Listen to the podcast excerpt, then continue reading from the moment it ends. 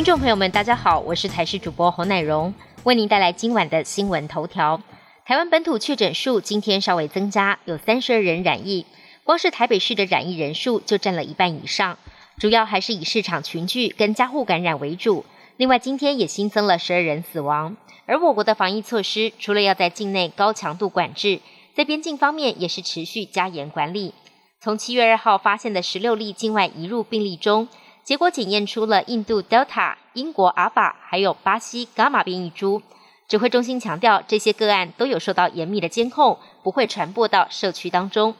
指挥中心日前宣布，开放十八岁以上民众施打新冠疫苗残剂，各地涌现抢打潮。有药剂科主任为了帮家人排残剂，特地请假两小时到场排队，没想到前面已经大排长龙，还有人早在清晨五点就来卡位。也让他直呼自己抢残疾的想法太过天真。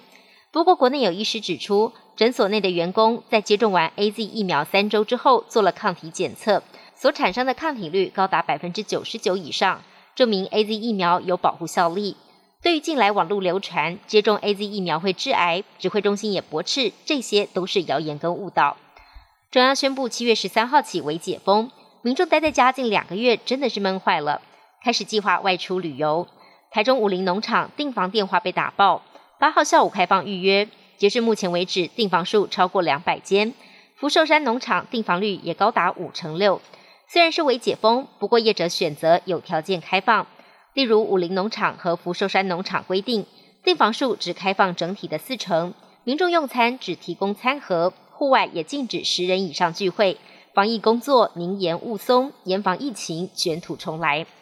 南非疫情越来越糟，自从五月开始进入第三波，每天确诊人数一路激增。最近两天单日新增确诊人数甚至突破二点一万例，创下新高。染疫死亡人数今天也逼近六点四万人，疫情严重程度继续高居非洲大陆第一名。当局归咎传染力高的印度 Delta 变种不断扩散，导致重症跟死亡病例直线上升，各地的医疗量能面临重大考验。海地总统摩伊士遇刺案，当局已经锁定二十六名涉案的外籍佣兵，其中超过半数落网，部分在逃。被捕嫌犯当中还包括两名海地裔的美国公民，其中一人据传还曾是当地加拿大使馆维安人员，其他全是哥伦比亚籍，多数为退役军人。我国外交部证实，部分嫌犯逃亡时闯入我驻海地使馆，我方配合海地当局的要求，开放警方入内搜索，逮捕了十一名嫌犯。另外，在枪击案中受伤的海地第一夫人前往美国迈阿密治疗之后，已经脱离险境。